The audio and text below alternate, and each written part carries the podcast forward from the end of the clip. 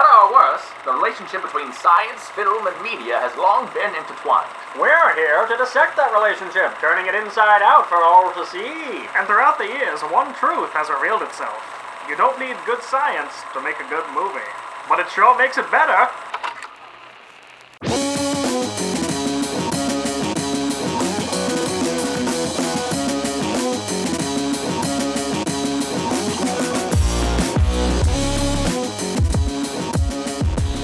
So what's our bit now, though? Do you have another one, I Kenan? don't know. I don't have one. Hi, everyone. Welcome to the Real Science Podcast, a podcast where three highly qualified professionals pick a movie and then pick apart the science. My name's Kenan Smith.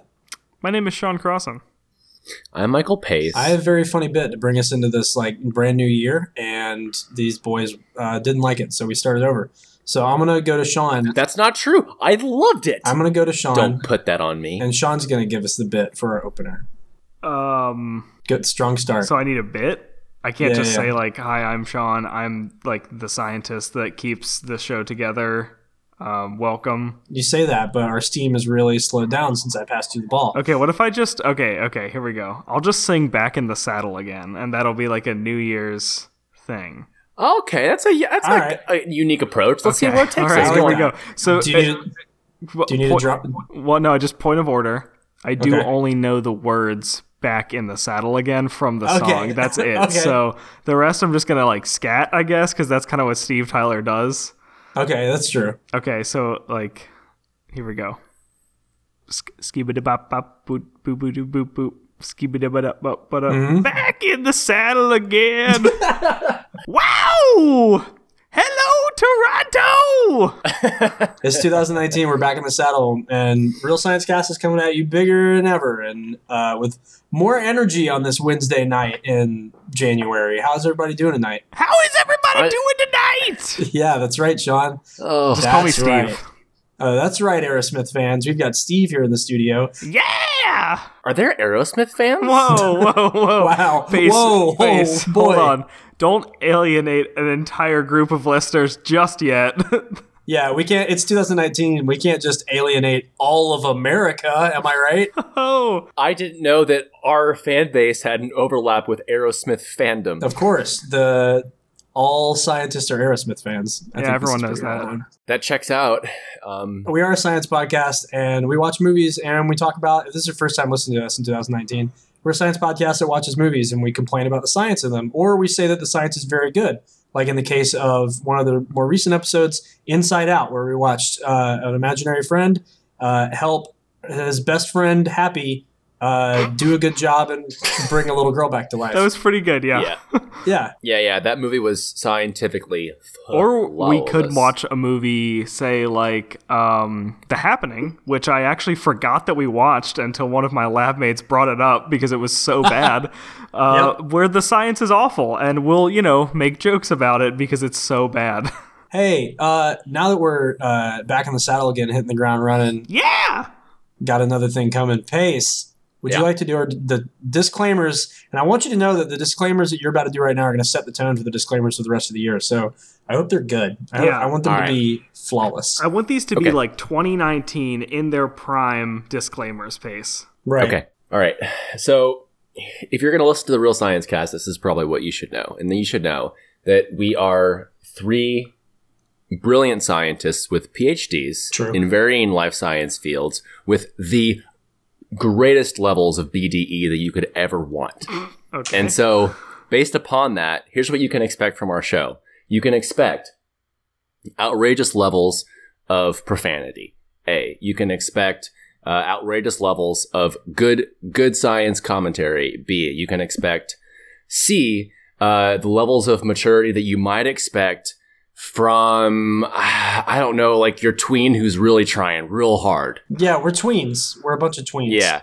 Um, and aside from that, you can expect to laugh your arse off. And with with those expectations, come into our show and just take a take a nice comfy seat and and stare at our lava lamp of of of just really good content. Um, did you talk about? I was drinking my scotch. Did you talk about how we're going to say fuck a lot? Yeah, he, he I did, did. say that we use a lot of profanity. Okay, cool. I just I wanted did. to I say the covered word- that. I just wanted to say the word fuck. To be honest. Oh, okay. Oh, okay. That's sort of one way to work that in to the show. So this week we watched the movie Mimic, uh, starring a lot of different people, and I'm sure someone else is pulling up the IMDb page right now. But it was ri- uh, directed by uh, your best friend Guillermo del Toro, and I thought it was really funny that like a movie that was made a very long time ago was like from the creator of Pan's Labyrinth. Yeah, That's what it said Isn't on that- isn't that Amazon. I was really shocked. Uh, Yeah, yeah, but um, in case people are wondering, uh, this movie does star uh, Mira Sorvino as Dr. Su- Dr. Susan Tyler, Oh, she's so cute. Jerry- Jeremy Northam as Dr. Peter Mann, Alexander Goodwin as Chuy, and uh, Giancarlo Gian- Giannini as Manny.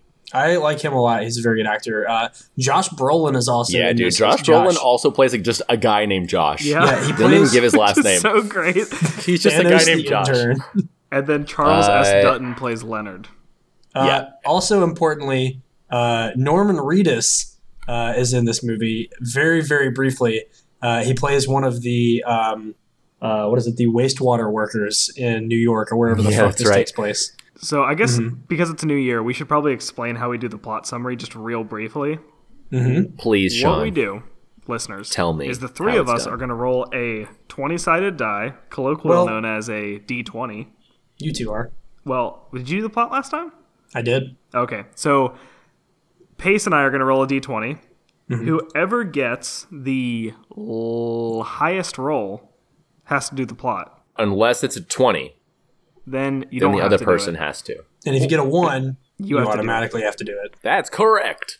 So if you play Dungeons and Dragons, you'll be more familiar with this system. But uh, if you haven't, that's how we do it. So Pace, do you have your d20 ready to go? Yes, I do, Sean. All right. Oh, wow. Let's roll them. Oh, that's a nat 20. Wow. Are you are you fracking kidding me? that or he just picked his dice up and showed it to us, showed us a number 20. I mean, I, And was I like, could this do that. You're wrote. right, but like, I think we're working on the honor system here. I rolled a 20. No, this is this is a lawless a lawless land. I got a three. Oh, good. Um, well, wow. that would have been a great roll if I didn't roll a 20. So Pace, Yeah, Right. yeah, sure would have. why don't you hit us with that quick five to ten minute movie summary? It's gonna be quick. So Let's do five minutes. That sounds great How to about me. five? That sounds good, right? A tight five. A tight five. yes, the premise of this movie is that there is a debilitating disease. I don't know if they give it a name or not, but the point is is that uh, it's killing all the children. Uh, this movie takes place in New York City. It's killing all the children in New York City, and it's spread by cockroaches. And so, what these two scientists decide to do, one of them is an entomologist, um, and what they decide to do is basically create this genetically modified superbug whose secretions uh, basically have the power to kill a bunch of roaches. Uh, and they release these Secretions. superbugs into the sewers, which is where all the cockroaches live. Mission success. It kills the roaches. Uh, they eradicate the disease, and a lot of children's lives are saved. And this is very exciting. And when you say super bugs, Pace, you mean actual bugs, not like the. Uh, I don't mean like I don't mean bacteria that are resistant to antibiotics. Right. No. Right. I I mean actual like huge bugs this is like the that the OG version of super bug. the OG version of super bug, Or like Atom Ant. You also don't mean Atom Ant either. I don't mean Atom Ant. I don't mean the tick. Um, Any other variant of a of a, a bug, a big bug man. I don't mean Ant Man. I don't mean the wasp. Mhm. Um, You also don't mean um, uh, uh, Jeff Goldblum midway through his transformation in the hit movie The Fly. Though I would also call that a super bug. but just not for this movie. Do you mean Flik though? ah, shit. No, no, yes. Pace. Sorry to interrupt you because now Kenan just won't No, stop. wait. But, uh, The Amazon Prime, the Amazon Prime show, isn't it? Isn't it the tick? Oh yeah, no, I said I said Flik, who is the, the star of the show. You mean of of of, of, the, of the movie, uh, a classic Disney Pixar Mhm. Animated film, A Bug's A Life, Bug's Life, or yes. Hopper? Definitely this not is, Hopper. This is nothing. No. This is or nothing. Okay. This is or not- Heimlich All right, here we go. Here we go. I'm and just so reading the IMDb page. we have these Life. great, great bugs that were genetically modified to have the DNA of a mantid and a termite to just kill all these roaches carrying this bad disease. Things are fine. They're going great for like three years. It's good. Basically, Right? It's really paradise. good. Paradise in New York. Yeah, Paradise in New York City in 1997, which is when all the good things were happening. as good as it gets. Yeah. And so in this time, uh, three years later, uh, the entomologist is continuing her practice, looking at all these good bugs with wings and legs and creepy crawlies, and an issue arises. Mhm. And that's that some of these kids who collect bugs and sell them to her found this really strange bug. These like And the strange bug, very hood kids. these super hood kids, these hood kids, the hoodest teeth. they come. Yeah, yeah, the- huge the- teeth. The kid does have big teeth. He does, but that's just, that's that's cute though. It's fine. They find one of these bugs, Mhm. these super bugs that should have died off a long time ago because these bugs were designed to be sterile. And so this really sets the entomologist off. She's freaking out, uh, and so her kind of posse is like her husband, who kind of like helped her kill all the bad bugs, or sorry, helped her kill all the cockroaches initially. And there's a few other side characters, uh, like this small child, this kid who like has this kind of strange ability to mimic things, and so he ends up kind of like actually making friends with these super bugs. But um, I would say the rest of the course of the film follows the quest of the entomologist and her party to get rid of the superbugs, which have basically built a colony beneath New York City. And this colony consists of a large number of these superbugs that have grown and evolved at an outrageous rate to become human sized. And they are completely murderous. Like they've, they, they're killing humans throughout this entire movie They're hungry for Um, flesh. they're hungry for flesh. And so uh, basically what happens is that the entomologist and her party of followers uh, goes into the dungeon that is the New York City sewers, and they encounter the big bad, which is all of these super bugs, these mutated bugs that have basically evolved to kill humans, so to speak. And uh, they're trying to save New York City from this colony of bugs arising and taking over humanity.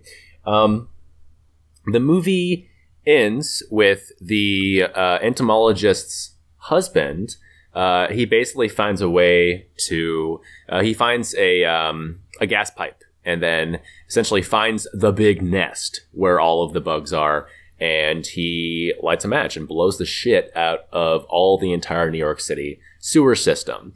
Um, and that's kind of the really the end of the movie. That's all that really happens. Yeah, that's pretty much it. Like most of the movie is a big bug hunt with like tension being uh, built by spooky things in the shadows and can we hide from the bugs by smearing their body parts on us? It, it does have like some classic horror elements in this film. The the um the camera work and the music and the, sound effects are definitely horror ish. I actually like the cinematography in this movie. Like, I know where this is not critique time, but that was like one of the first things that I noticed uh, at being an early like Guillermo del Toro movie. It was like, oh, parts of this movie are like really well done.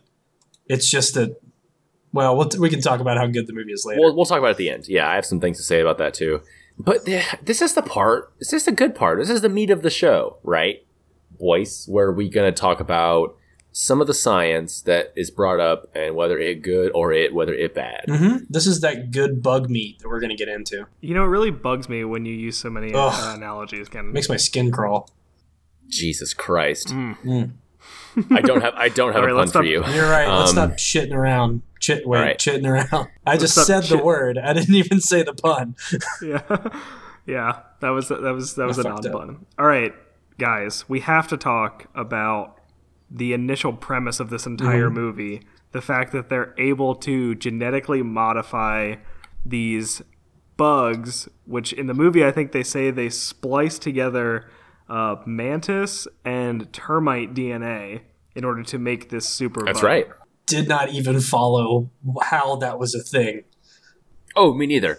I They, they they don't explain it at all. They say we combine the DNA of a mantid and a termite uh, to create the the Judas breed, right? They call it the Judas breed. Um, Yeah, the Judas breed of ultimate cockroach killing Yes. bugs. Which, like, all right, Kenan, do you have any thoughts on this before I start talking I- about it? I don't want to. Uh, My thoughts are that I really wish the movie hadn't tried to run with this, but go ahead. I I feel like they basically took the Jurassic Park style like premise of how they were able to like re-clone dinosaurs by like splicing dinosaur DNA did. with frog Yes. DNA. They like took that whole thing and were basically like ran with it, but they gave even less explanation than Jurassic Park did. Which, like, as inaccurate as Jurassic Park was, they tried to give an explanation. And this movie, they were like, we took a termite and we took a mantis and we spliced them together, which is just a big black box of like science Oh, mumbo yup. jumbo. Yeah. And then we came out with a killer bug. It like doesn't. I, I don't know if like it, it it came off to me as if they had sort of written parts of certain parts of the movie and then save the justification for last because she talks about termites in the movie. Like uh, Mira Sorvino, uh, Dr. Susan Tyler, excuse me, talks about uh, termites within the movie and with like within the context of they were here long before we were building castles while we were still crawling in the dirt or whatever it was she says and and there's within that scene she's like yeah and you know they don't kill insects don't kill each other. They bring them like they bring their prey back to their homes to feed upon their bodies. Uh, and then i think that's the justification for the termite. And then the one for the praying mantis is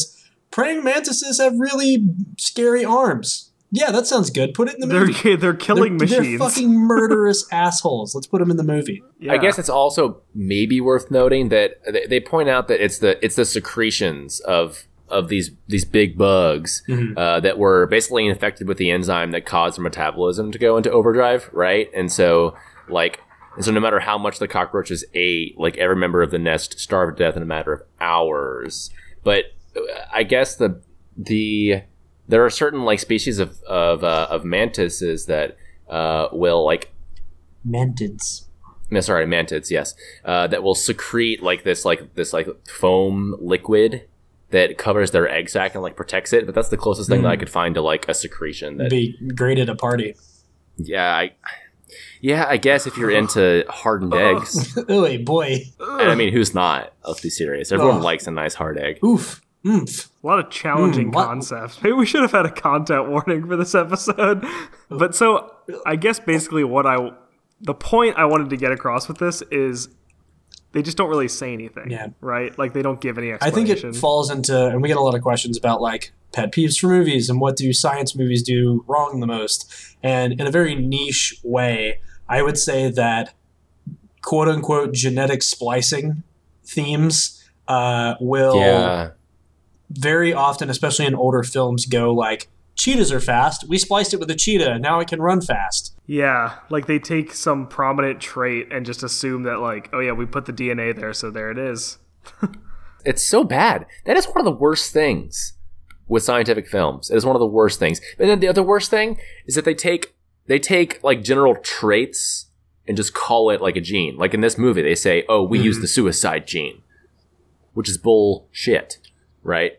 Well, there is a, there's a thing Right. called a suicide gene. Well, yeah, that not well. Okay, so the the the behavioral suicide could maybe be like triggered in maybe certain insects where evolutionarily it's advant- advantageous for them to kill themselves.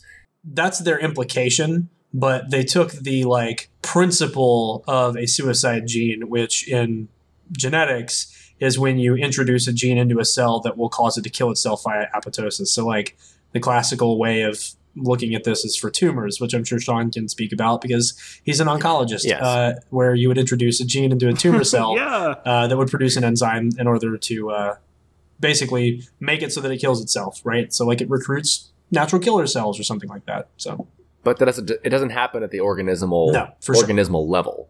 So the concept of expressing a gene that will cause the cell to die is definitely like something that can be done. It's just the the way they use it in movies is like the worst get out of jail free card that you could have ever imagined because it never actually works the way they thought Right, it was exactly. going to for some reason. They're always like, but we had the contingency plan of the suicide gene. And it's like, oh, but life finds a way every time. Like, I don't know why. They're like, oh yeah, we were able to splice this thing so fucking good that it went on a killing rampage, but the one thing we also put in there just doesn't work that would have stopped it. Like, it's always just. It's like the perfect storm of shitty genetic splicing that these movies which like from the from the with, but- inside from the inside of science is such a really like hilarious thing to think about because there's a lot of justification for things like that in this movie where like science has gone too far and like there's a character that's al- always shakes the scientists and, and screams at them something like you never should have played god when in like reality we can't get fucking normal studies funded so like there's no way anything like this would happen Right. It's I mean also like I don't know, I guess the the concept of like killing a cell like there are bacterial cells that make like toxins. Like when people say the like the word toxin, sometimes they use it as like a hand wavy term for like not Sure. real things, but there are real like toxins like diphtheria, the bacteria makes diphtheria toxin and like botulism makes botulism toxin. And if you put that DNA into a human cell and expressed it, then you would make the toxin and Yep. the cell would die. So like that is something that is thought to be used in some context for like cancer, but it's not like an actual thing that people do yet because we're just not there technology wise yet. I mean, sa- really safety wise, like that could be very problematic. agreed So, what's the next topic in this movie? I think that the next thing that is logical to address is, is like the the conversation that goes around surrounding the reemergence of these super bugs. You mean like the pH strip space? the the the investigation that leads to her realization that these were the Yes. the, the super bugs. the critical analysis performed by uh, Dr. Entomologist in here. Yes. Yeah, Sean, why don't you talk about what happens in, in the lab as the entomologist is Okay. discovering this is one of these super bugs. I'm gonna go over this really quick because it was a very quick Please study do. that she did. Um, the pH strips. Okay, so most of you are probably familiar with the concept of pH. Like if a solution is acidic or basic, then it has either a low pH or a high pH. It's just a measurement of the like acidity of a solution. But for those of you that have ever had like a fish tank or a hot tub, you've probably used a pH test strip. It's literally just a piece of paper with some colored dyes on it that change color depending on what the pH level is of the solution.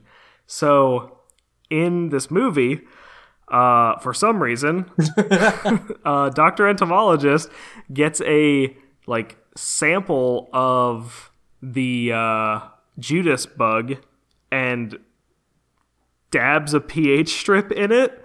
And then there's a dramatic moment where she like lines it up with another old pH strip and they have the same color. And she just like the camera pans up and she's like, My, God. it's very like that was her diagnostic criteria for determining whether or not the Judas, the bug that she just found, was from the strain three years ago. We are fucking stupid for not inviting an entomologist onto the show for this one. For one thing, I couldn't remember what Mimic was about. I didn't know it was about insects. Uh, Well, it's also we don't know Yeah, an but- entomologist, so it, it would Yeah, we be don't know any. impossible for us to So, invite one onto the show. Like I don't know how we'd bring one on No, the show. That would be really good point. difficult. We have to cold we contact and I don't, people. I don't know how we would go through the trouble of finding an entomologist that is not only funny but also attractive. Um, I cannot imagine. Well, we'd have to find one that listens to the show, right? Yeah, and so that's, that's, true. the hard part. and supports us. You Right. know, it's probably enough narrow casting. Uh, but the point is, is that um, okay. I can't imagine any scenario for almost anything other than testing a hot tub where a pH strip would be a satisfactory conclusion for anything. Well, especially because she gives some like response to her husband in the movie, like there's only two species of insect in the world that have that pH, and she's like, one is like a bug in Africa, and the other one is the strain we released right Oh here. And I'm like, the pH of living organisms, especially there's so many freaking insects. There's so many goddamn types of insects. Some of them have to have very similar pHs, especially from the point that you can detect with a With a pH, pH test strip. strip. It's not Yeah. that accurate, you know? Like you're getting a range of pH. And she tested it once. once. yeah, and like it's not like you're te- like, oh, this one is a pH of 7.2 and this one's a pH of 7.1. Like you when you do a pH test strip, you're getting like, oh, this is like 7 point Right. something. Like it's like low 7, high 7, You, you know? and, and not only that, but like you're comparing it with a chart. Like you're literally looking at an example chart of of what the pH strip might look at. Look Of like, different yeah. colors. yeah. Yeah, I mean, I will a couple things. One, I don't, I never trusted the pH meter in my own lab. I always thought it was at least at least a few a few decimal places off, at least because everyone else, everyone in mom is Mm. using it. Who knows what's in that? But also, second thing, how did the bug from Africa get all the way to New New York? I don't get it. Well, I think she was just How'd trying to get there? drive home a point. Like I'm How'd sure that if I'm sure that Wait, if for what? one What? second that she thought that this was that bug, bug from Africa, she would have been able to identify it. Oh, without cutting it open. I was trying to make a bad joke. Oh, it was bad. Well, what happened was um, she opened her big book of bug pHs and she just like looked up what pHs. Yeah, hey Sean, can I can I borrow out- your your big old book of bug fuzz, please? Fuh. Yeah, it's fuh. Some Oh. people confuse it for like No, that's what you're eating right now. foe? for some people confuse it for a, a nice noodle dish, but nah, a bug fuh. A bug fuh So book. I'm not an entomologist, so I don't have a big book of bug pHs, but I'm sure there's one that exists I hope somewhere. so. I'm gonna Google that while you guys Oh. think of the next thing we should talk about this movie. So I think that the next thing that we should talk about is we obviously there are some evolutionary impl- some evolutionary implications for this film. They talk about how the metabolism of these superbugs was just through the roof to where it was producing new generations at the rate at which could lead to evolutionary changes that de- led to the development of these like human-sized superbugs that have organs. Yeah, whole like organs. lungs. Hmm and it's pretty bizarre in this film I'm pretty sure she's so she as a comparison in the movie doesn't she say that like it took I think it was forty thousand. She says it took forty she does quantify it yes generations for monkeys to evolve into humans. Like they're breeding so fast, like who knows what could have happened. yeah i mean it's very it's Isn't very that- hand wavy i mean I, it, because But- well, what go ahead ken So my thing is, is that like, even so, even with this, yes, like in a vacuum, evolution works because of pressures over sev- like th- thousands of generations. Yes, but in the case of this movie, those pressures are still happening in real time. Even in, if we Right, imagine some scenario where these things are like replicating at an insane speed, the rest of the world is still moving at the same goddamn pace.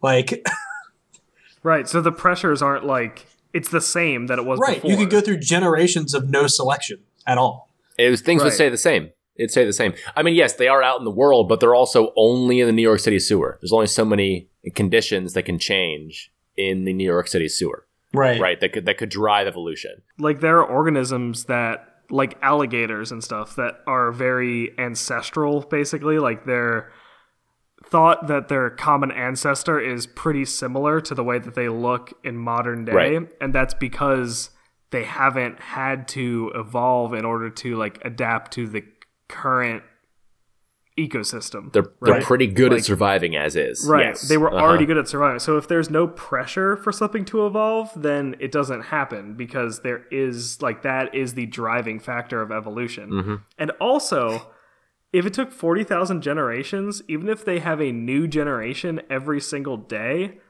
that it was only 3 years. Yeah. That's not 40,000 No. days. No. That's like a thousand days. Yeah. like yeah. that just doesn't make any sense for the timeline. Yeah, and they say breeding pattern, and we talked about this a little bit before the podcast started, but like, oh, we ex- expedited their breeding, like their breeding speed. Okay, sure, but that means that they would have to grow from fertile adults uh, to fertile adults from being an infant in that amount of time until they were able to breed, which means they would be growing at an insane rate.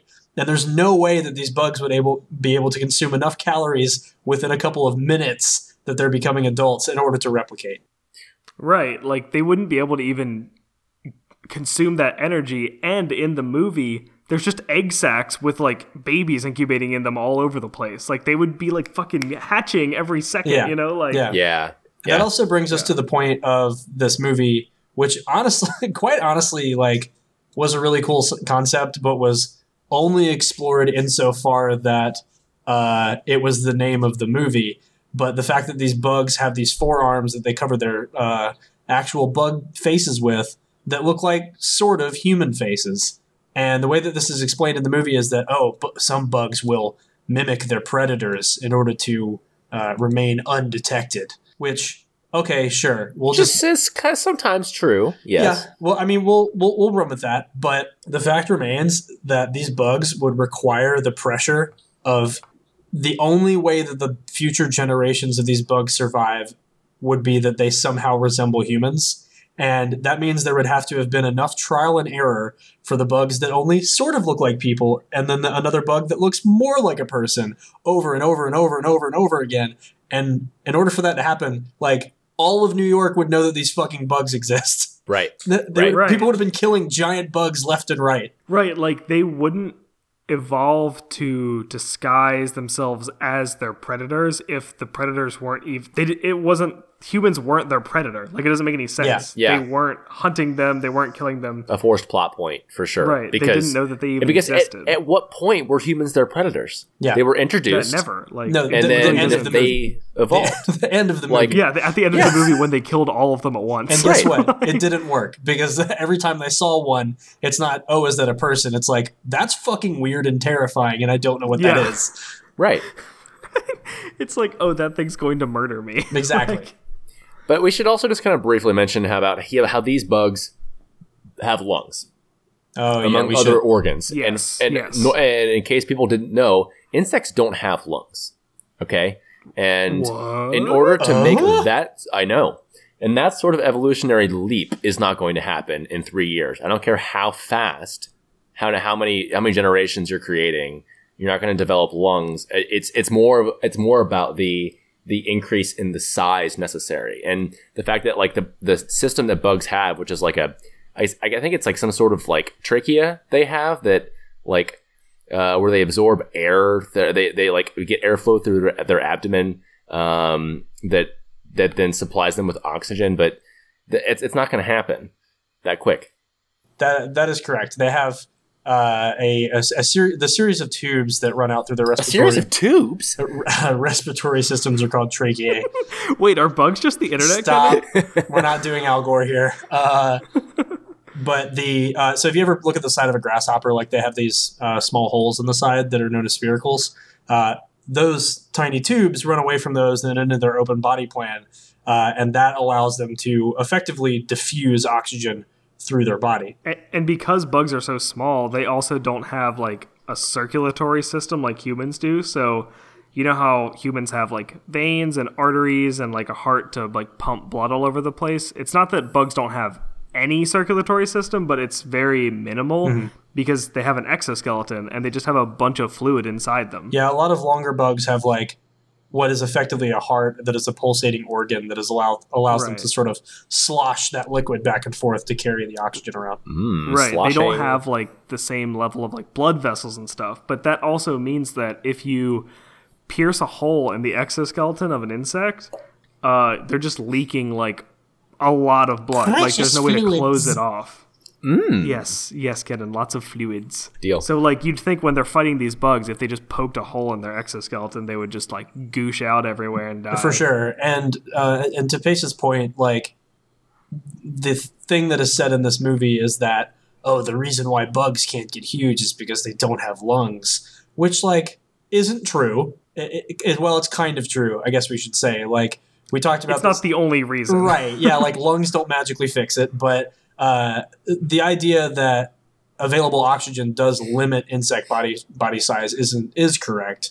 Uh, and that's because larger bugs need to diffuse that oxygen further into their bodies. So the bigger a bug gets the less likely it's able to pull that oxygen all the way in with the current body plan that bugs use um, now, maybe if we knew uh, an attractive entomologist that supported us and likes our show and listens to us, they could talk about the differences between uh, larger bugs and smaller bugs and how that works. But you know, that's just not what we study, so I guess we can't cover it. Who is yeah that? Though? i mean I, don't know. we're just shit out of luck Yep. But anyway, that's why we don't get really giant bugs. It's because they can't carry oxygen to the little baby bodies because they don't have lungs like these big bugs. they don't have lungs and they don't have a like a system that would be able to transport the oxygenated blood like deeper through their body. Yeah, into they their just don't have anything that they need. That's how that works. And That's now how you it know. works, and now you know. That's how Uh, sausage gets made. There's one more thing that we should talk about before we move on to ratings, and that is the scent gland. Mm, the scent Oh. glands. All right, Pace. Tell me about these gross, gross bug scent glands. Well, in case you didn't know, Sean, uh, bugs use smell as a way to identify both predators and other bugs. What? get get out of town. I know. So That that, actually part sense. actually was is true. They did actually get that right. The entomologist is right when she said, "Oh, they'll recognize them as one of our own, and we can cover this good juice all over our faces and our bodies." And uh, so what they do, they take out the scent glands of the bugs, and they get all the good the good uh, secretions, and they rub it. And um, I think that this is, I think this is okay in the movie. I still think it's unlikely that the odor of being like a a human itself would would be sufficient, or it wouldn't overpower the actual uh, smell of the scent gland secretion. But what do you think, Kenan? honestly, the one major thing that I take issue with that, uh, like this assertion in this movie, is that I don't think the scent glands are used amongst insects to recognize one another. And I know that's fucking pedantic, but scent glands, I think, classically in insectum, are used to interact with uh, predators for the most part.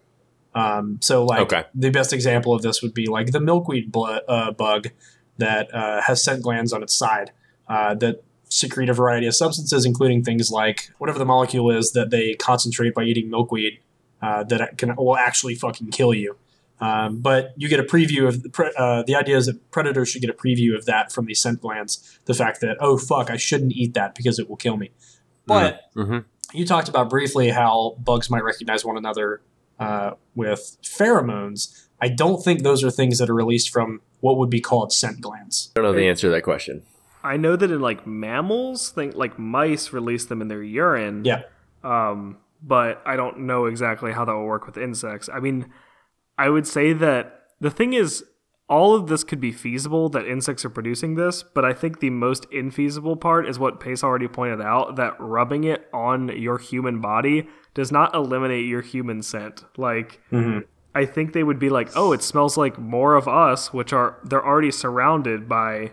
They already are getting a lot of smells of themselves, right? Right, because they're Because- surrounded by their own egg sacs and you know other other factors there. it, it might help like limit how far like how far they can be away from you before Mm-hmm. they can detect it but if they're standing next to you you think they'd be like something is different here like Yeah, and we had the scenario in the film where the uh, the entomologist husband, I forget his name, who cares? Uh, he's trying to he's trying dr to man Dr. Mann, yeah, sorry. It is- He's trying to like start up that old subway car they find down in the sewers. And one of the big bugs just like crosses literally within inches of his face. Like he's, they're not going to miss that. also so- like these bugs have evolved to hunt humans and do they not have eyes they have fucking lungs they can't They do have. It looks like they do have eyes. Yeah, right they do so have can they not see like that's That's a good point. That's a good point. yeah it just doesn't it it kind of Doesn't the whole check thing fell out. apart for me yeah Yeah, for real. I, I- I think that that is even more accentuated by the fact that one of our beloved characters, uh, played by Giancarlo Gian- Giannini, is wearing Manny. the O- Ode to Cockroach and rubs it after he rubs it all over his face. And there's a scene where he just like wipes it off both cheeks and his forehead in order to like once he confronts his son who he finds down in the sewers and then uh, just by removing it from those three places on his body a bug finds him and destroys him yeah Man. it's pretty ridiculous I did not find a big book of bug pHs, but there are a lot of books out there called the Big Book of Bugs. Um, I would appreciate that. I'm sure a there copy of are. I'm sure there are. We should go into ratings. Yeah, should I was well. So boy. what I wanted to say first is that if anybody would want to order a big book, big book of bugs for us, you can actually send it to PO Box. Boop, boop, boop, boop, boop, boop. Oh man, that's a shame the PO box uh, got cut off there, but I guess we're already in the I ratings guess we're in now. the You heard the air horn. It's time for the ratings. we can't do we can't do much more than just rate this bitch. Listen, I want to hear from Pace first because I don't think Pace talks enough. Okay. I would love to tell you how I feel about this. Uh, the science in the film, Yes, I'm going to give it two. Mm-hmm. Mm-hmm. Wow. I I'm was- I wanna almost giving this. it a one. pretty generous. Yeah, I, I really should just give it a one. Uh, but you know, we, you know, you never know how bad it can get up in this. You know, ah, I've seen the happening. yeah, I've seen Day After Tomorrow. and and I mean, th- those were all pretty bad. I think these had about as much quality science as The Happening and The Day After Tomorrow had. I don't recall my ratings for those movies, but I'm going to give this a 1.5, and we're going to move forward with that. And so, the only really thing that we were, as we were going through it, that I thought kind of resembled, oh, that's kind of like somewhat good science was the entomologist knew that bugs don't normally have lungs and that you know scent glands exist. Uh, and those are a thing that bugs have and use to communicate uh, in one way or another and recognize predators. So um, i'm gonna give it one 1.5 for entertainment i'm gonna give it a 2 i didn't like the movie i thought the acting was horrific they were so bad I didn't think the acting was that bad. it was I very didn't bad think the acting was that. the bad. only good I actor thought it was, Leonard. Leonard was the only good actor. Uh, what's what's the actor's name? Uh, Charles Dutton. He was the only good actor. And honestly, I thought I thought it was kind of dumb.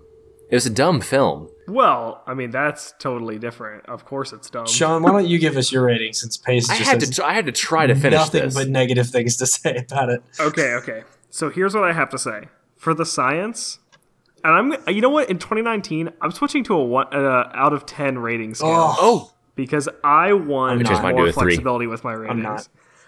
That being said, this gets a one out of ten because it's uh there the science like the most important science was so bad that I can't give them any leeway for knowing that bugs don't normally have lungs. Like I could ask most people that and they would probably get the, that, that is answer true. right. Hundred percent true. So I'm just I'm just giving them whatever the lowest science rating possible. It was a garbage. But the movie, I'm gonna put it in like five out of ten, like right in the middle. Mm-hmm. It was a very to me, it was a very like if you wanted like a suspenseful like horror type movie that you knew was not gonna be the best. There was like it was just a mediocre horror movie. I thought it was like fine. Yeah. Like I thought it was okay. I didn't think it was awful. I just didn't think it was good. So I'm giving it a five out of ten. Kenan, That's fair. what do you think? Since we've just thrown all of our rating scales completely out the fucking window, um, I will. I'm gonna rate this on uh, on the food scale. So I would say that for the what does that science, mean? Uh, hey Kenan, what's the food So scale? the science of this movie, um, I would say, is um, uh, spicy chili coke, and that like I don't know why anyone would ever think that this was a good idea. It doesn't fly. Um, it's not the kind of thing that I want in my mouth. The science Nice. is bad in this movie. I didn't enjoy it. Um, as far as the movie goes, as far as entertainment goes, I'm gonna give it a Domino's pizza. Like the pizza's Damn, not that's so high though. it's fi- no, pizza's not fucking terrible, but it's not like good pizza. You know what I mean? Like it's not Okay. like you know you're settling for convenience. right. pizza. Exactly. Like it is a. Yeah, yeah, convenience yeah, all right. pizza movie for sure. Uh, this is a convenience pizza movie. I will say I enjoyed watching the movie. I thought it was slightly above dumb, shitty creature feature in quality. So I'm Fair like enough. not a big horror movie fan, but like I was still watching it the whole time. Mhm. Like, oh, okay, like are they gonna get the bugs? Whoa, Yeah, what's yeah. gonna happen? But I also Whoa! not like- I wasn't freaked out. Like when we saw the fucking bear in Annihilation, I was like, oh god, what's happening? I'm so startled. It was yeah. Oh yeah. So Well, boys, maybe we should uh, we should move on to some good good questions. Do we want to do those real quick? We did get some good listener questions. Um, let's let yeah let's so let's uh let's cover these really quickly from uh from uh, Kyle on Twitter uh, at Twitch Vladvos, Friend of the Uh, podcast. friend of the podcast and also patron. Uh, two thanks, questions. Uh, first, can the sounds of insects be mimicked sufficiently to confuse or attract them? So in the movie, uh, the little kid uh, Chuy was able to use these two spoons to kind of uh, attract these these insects and keep them from killing him. What do we think about this? I feel like with recording technology, we can pretty well mimic the sounds of an insect. Yeah. Like, I don't think the mimicking is actually the hard part. I think it's deciphering what we're actually communicating by mimicking it. Right. It'd be like barking at a dog. Like you're it's or or just like, oh, I heard a bunch of words in Mandarin. I'm just going to say those words rapidly back to Yeah. back. Like you're not going to Right. get a message across. Right. Like I think if you were able to use some recording device, you could definitely mimic, but it would take a lot of like observation to determine Repeated like, exposure what, to it. what you think Yeah. the effect is going to be when you do this to the insect. And I'm sure there is like a subset of animal behaviorism that looks at this, right? That analyzes the types of communication. Um, but I have to imagine that like it's not a base on a it doesn't work on a basis of trying to replicate those sounds, but instead would be just recording appropriate call and response type things. Yeah. Um, let's go on to the next question. Is it actually possible to control or eradicate an invasive species uh, or disease carrying species by introducing a predator, genetically modified or otherwise? Uh, this is a really good question. I think that we should point out.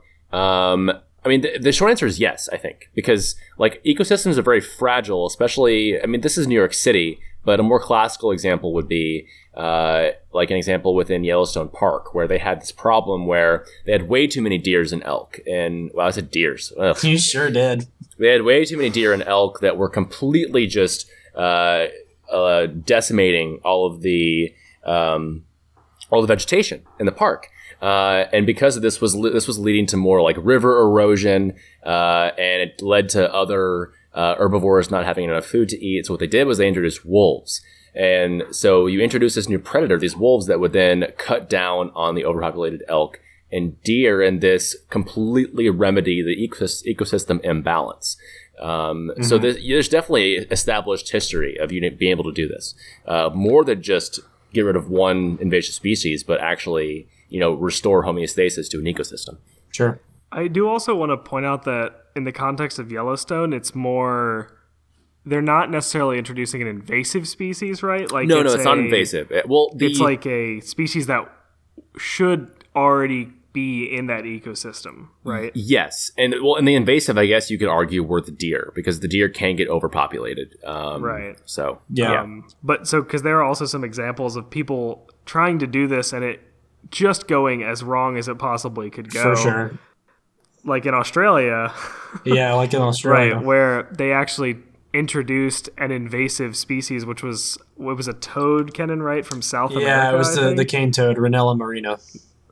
Okay, and they introduced this in Austra- parts of Australia because they were trying to get it to eat this beetle that was, you know, harvest eating some crops. I think it was like sugarcane or something like that. Um, and the thought was like, okay, we'll bring this toad here, um, and the toad will just eat the beetle. And they brought this toad, and it totally messed up their entire ecosystem because there was no natural predator for the toads and things that were eating the toads were dying because the toads are poisonous. So they ended up with just like a shit ton of toads everywhere and then instead of having a crop problem they have just a toad problem. So right. I think I think in general, like the the, the view of introducing what are effectively invasive or uh, invasive predator species or otherwise uh, is fairly frowned upon based on the fact that like when it does go wrong, it completely fucks up the ecosystem.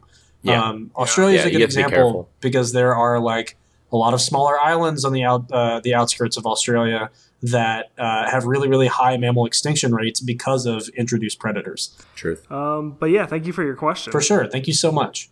Um, is that all for normal questions or regular questions? Yep. Okay, so I, I think that we've probably said like uh, too many serious and smart things on this episode. So I'm going to give us a little bit of response from uh, world-renowned, uh, world-renowned entomologist and friend of the podcast, uh, Dr. Robert Augustus Zinna, uh, Please do. the third. He answered a question that we posed to the public on our uh, Snowpiercer episode, which Sean will reflect upon fondly, uh, where Hated it. we couldn't figure out where the roach titties are. Um, so oh he actually was very kind and he wrote into us and told us exactly where titties are located on the cockroach. Uh, and he says, Can, is there any way you could read this without saying titties again? probably not. Uh, so the roach titties are located inside the roach uterus, sort of. Uh, they generally make and lay what's known as an ootheca, which is an egg case. Uh, the one roach that does have milk, which are known as beetle roaches, uh, Diploptera punctata, form an egg case and then pulls it inside itself. It puts this puts it into a pouch known as a brood sac, forms the membrane between the abdominal seg- uh, segments on the ventral or the tummy side. this brood sac secretes milk proteins from special cells. So I guess that, and I'm reading this verbatim, I guess that means the nips are on the inside of the brood sac. Well, Yeah, yeah. Eat bugs is and then you good to poop. know. really, what I was interested in this uh, beautiful segment that Dr. Robert Augustus Zinna III has uh, written to us is where those roach titties are. oh God, you said it again. Yep. You said it again, huh? Yep, Well, thank you, Ravi, for the question. I have a doctorate. Schooling, I guess. Oh, we got schooled. Thanks for taking Yeah. us to Roach Nip School. Um, I think that's all the questions. Roach that we- I think that's all we have. Uh, The newest snack for this week. cracker from from Frito Lay. That's right, a, s- Roach Snip. a snack cracker. from Frito Lay. I do want to say to our listeners, um, who maybe don't check the Facebook page as much, I just wanted to say this on the show. Um, we did get more questions than we covered on the mailbag episode, and we are planning on doing another one. We just wanted to space it out with some, you know, movie episodes so we could sort of keep with the general topic of the podcast. But if your question wasn't answered, um, we do have some saved, so just look for it for the next few episodes. We might add them to the end or just do a separate. yeah, we're gonna get to it, and same goes for uh, questions on Twitter and email as well. Uh, another fun thing that we do on the show is that we have a Patreon. So if you go to patreon.com and you look up Real Science Cast, you will find us there, in which we are trying to help our uh, our little podcast grow, so we can get better equipment, do more things, watch better movies, be bigger and better in 2019. We're back in the saddle, baby! Boom, boom, guns blazing. Uh, but wait, different person. Uh, if you Totally different. if you pledge two dollars a month, uh, the first tier, the first reward tier, is that you can send us an email at realsciencecast at gmail.com and suggest three movies for us to watch. We will watch them, talk about the science, and it'll be really cool for you because we'll say your name. We'll the watch one of them. Yeah, well, yes, we will only watch one of them. I apologize. We will pick the best one or the the one that is the most feasible for us to extract science from Yes. uh, on the show. A daily challenge of ours. We're not doing that this week. We have actually selected a movie that is readily available on Netflix because we're slowly realizing that a lot of the movies that we end up watching are fucking somewhere in the dregs of the internet and need to be pulled out or rented in order to view. Um, so, uh, Michael Pace, why don't you tell the good people this week what we're going to watch? I'd be so glad to. We're going to watch The Hitchhiker's Guide to the Galaxy. That's right. It's going to be a wonderful experience. Don't for forget to bring a towel. and it is free on Netflix. Wow, Kenan, what a great South Park reference. it is available on Netflix, so if you have Netflix, because I don't know anyone who doesn't have Netflix, Steal it from you a can friend. watch this movie in the safety of your own home. Yep. Uh, so this episode, Mimic, is going to be coming out on January 16th. We'll be recording. Uh, I almost said, don't forget to bring a towel again. We will be recording Hitchhiker's Guide to the Galaxy on January 23rd and then releasing it the day before my birthday, January 30th. Hot damn. oh, January 30th. How old will you be turning on January 30th? Well, I'll be turning 30, 30 on January 31st, but um, Oh. Good job, Sean. Well, well, okay. So then in 2020, Yep. I'll do that same joke Okay, again, okay, but on the 31st. on our very successful podcast. Yes. Yeah, the Yes, worst yes, part yes, about yes, that yes. is I just forgot that there were 31 days in January. nice. All right, everybody, this has been enough wieners and roach titties for this episode. Wieners and Roach Titties is the title Let's of end the show. section. And stop talking anyway, about roach my name is titties. Kenneth Smith. All right. My name is Sean Crossan. My Set me name is free, Michael please. Pace. Oh, thank you, Pace. Thank I'm God. Ken Smith. No, we're not doing He this. already said his name. I did, I did, I did. We're out. We're actually in the end zone of the show. Remember, All right, we, we you don't need do good again. Sean's to make good beards, but it sure makes them, makes them real thicker. Oh my God. With All right, we have to do it again, really quick. I'm Sean Crossan. no, I'm, I'm Kenneth Kenneth Smith. Smith. I'm Sean Crossan. I'm Michael Pace, You don't need good science to make a good movie. but it sure makes it thicker. Stay classy.